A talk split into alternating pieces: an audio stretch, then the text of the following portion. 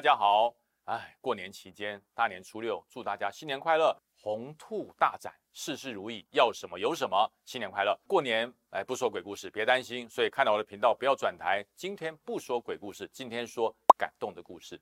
今天说跟过年有关的故事。什么故事呢？大家说将军你怎么会知道这么多的故事？我要告诉大家，因为我好管闲事，遇到官兵有疑问，我就要去查清楚。遇到官兵心中有疑惑，我就去解开他的疑惑，所以我就意外的获得了这么多的故事。所以没关系，听品观点，北北说故事，我的故事变成你的故事，你不知道了，透过我讲，你就会知道。今天要讲一个过年奇怪的习俗哦，很多在军中过年的弟兄都会有一个习俗，叫做祭祖。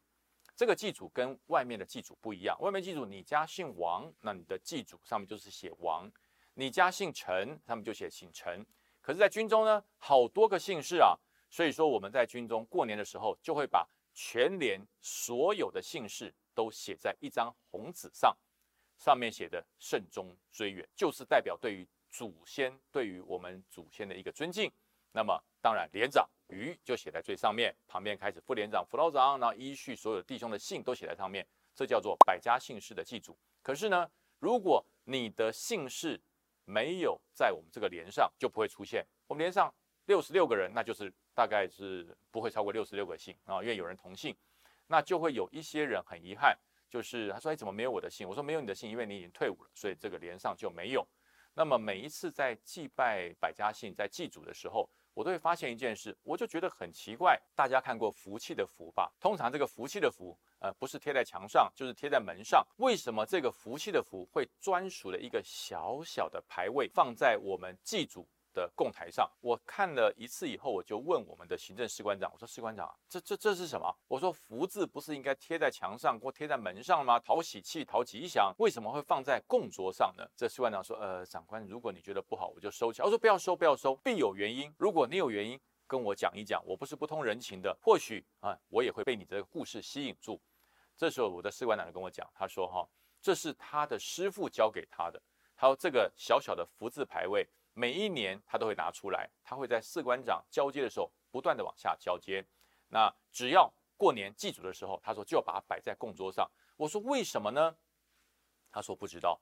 我说不能不知道啊啊！我说我担任连队的连队长，我必须要知道每一件事。”你可不可以去问一下你的学长，问一下你的师傅，为什么会有这个小小的福字牌位？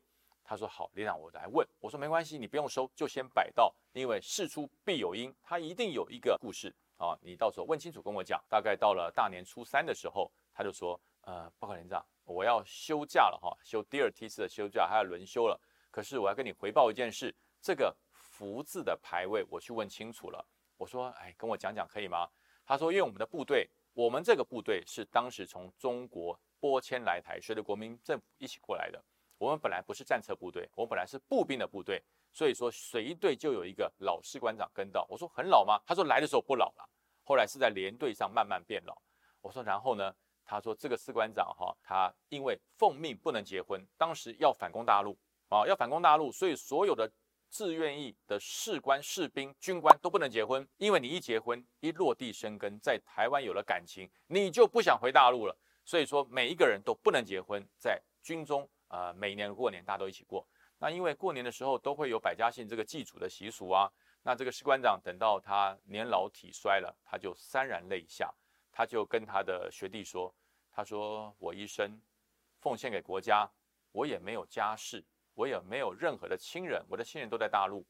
有一天我离开这个世界上了，大家会不会忘了我？啊，会不会忘了我这个人的存在？如果可以的话，我真的希望永远待在这个单位，为国家呃付出我的力量。但是人会老，人也会走。那么当他退伍离开的时候，他的学弟就说：“学长，这样子好不好？我帮你做一个小小的百家姓的一个牌子。”每年祭祖的时候，我就把它放在供桌的后面，来藏在后面，那么永远不会忘记你，那永远都会存在在这个连上，那就这样子一路的交接，那我就很紧，我就很担心，我说那这位前辈还在吗？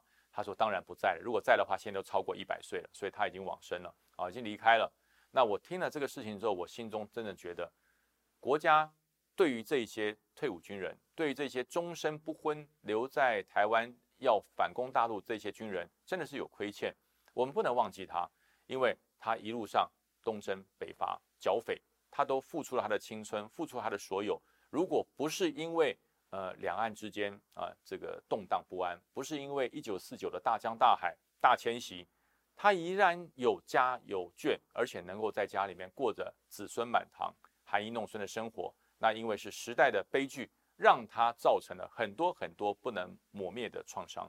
那么我们可以帮他圆这一个小小的愿望，因为他的姓非常少，他就是姓福气的福。这位福前辈、福爷爷，那么我想我能帮他做些什么事呢？于是我把我的行政士官长找来，我说我们研究一下，要如何让这一个福字永远在我们连队上出现。好，那很多人说，那就是把这个信就写在我们的百家姓里面。我说不行啊，因为百家姓里面是规定在连队上服役的弟兄有的姓才可以在上面，那连队上就没有人姓福啊。那我就说，副长，你有什么想法？副长就看着门上的那个那个吉祥字福字，他报连长，很简单啊，我们在我们祭祖的这个红纸上最上方贴一个福啊，那么知道的人就知道我们在。追思这一位为国家付出的老前辈，如果不知道的人，哎，五福临门，有这么多吉祥话，这很好说啊，就把这个福字贴在上面好了，哇，我们就达成了协议，就将我们祭祖的这个红纸上面贴了一个福字啊，贴了一个福字，然后经过这么多年，大家也没有去改变去注意它，直到多年后我当了营长，回到这个单位，我再去看他，我到了这个单位，问他，哎。你们的祭祖的那张红纸还在吗？他说：哦，这个在，我们一直一直传下来的，它是用整个厚纸板做成的，所以说它可以非常的耐久。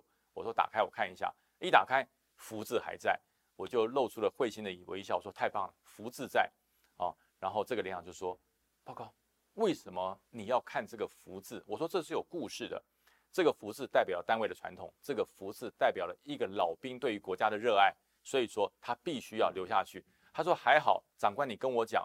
否则的话，我还讲为什么要是福，为什么不是春？我还想把它改成春。我说千万不能改，这个福字有特殊意义，有特殊的意涵的。你改了，传统就没了；你改了，这个连队专有的习俗就没有了。所以后来我们称这个战车连叫福字连啊，叫福字连。他的所有的这个涉及训练，还有对外的所有的演训，哎，都是服服气气，没有发生任何不好的事情。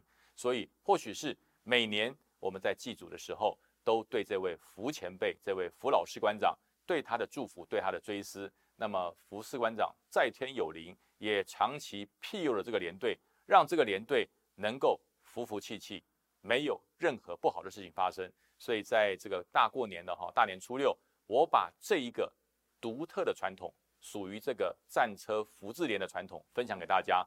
所以大家以后如果服役到了。我们国军的单位，你发现，在过年祭祖的时候，你的祭祖的这个整个呃这个牌位上有一个福字，千万不要惊讶，这就是福前辈、福爷爷正在庇佑的大家，他的精神保家卫国，也希望所有国军能够延续他对于国家的热爱，对于台湾的热爱，保家卫国，不分族群，不分省份，只有一个字，爱国家。所以福爷爷会保佑你哦。所以在过年的期间，我以这个故事分享给大家，这是军中福字联特有的一个习俗，分享给大家，希望大家会喜欢。最后再祝福大家兔年行大运，新年快乐，红兔大展。我们品观点北北说故事，下次再见，别忘了订阅，打开小铃铛哦，拜拜，新年快乐。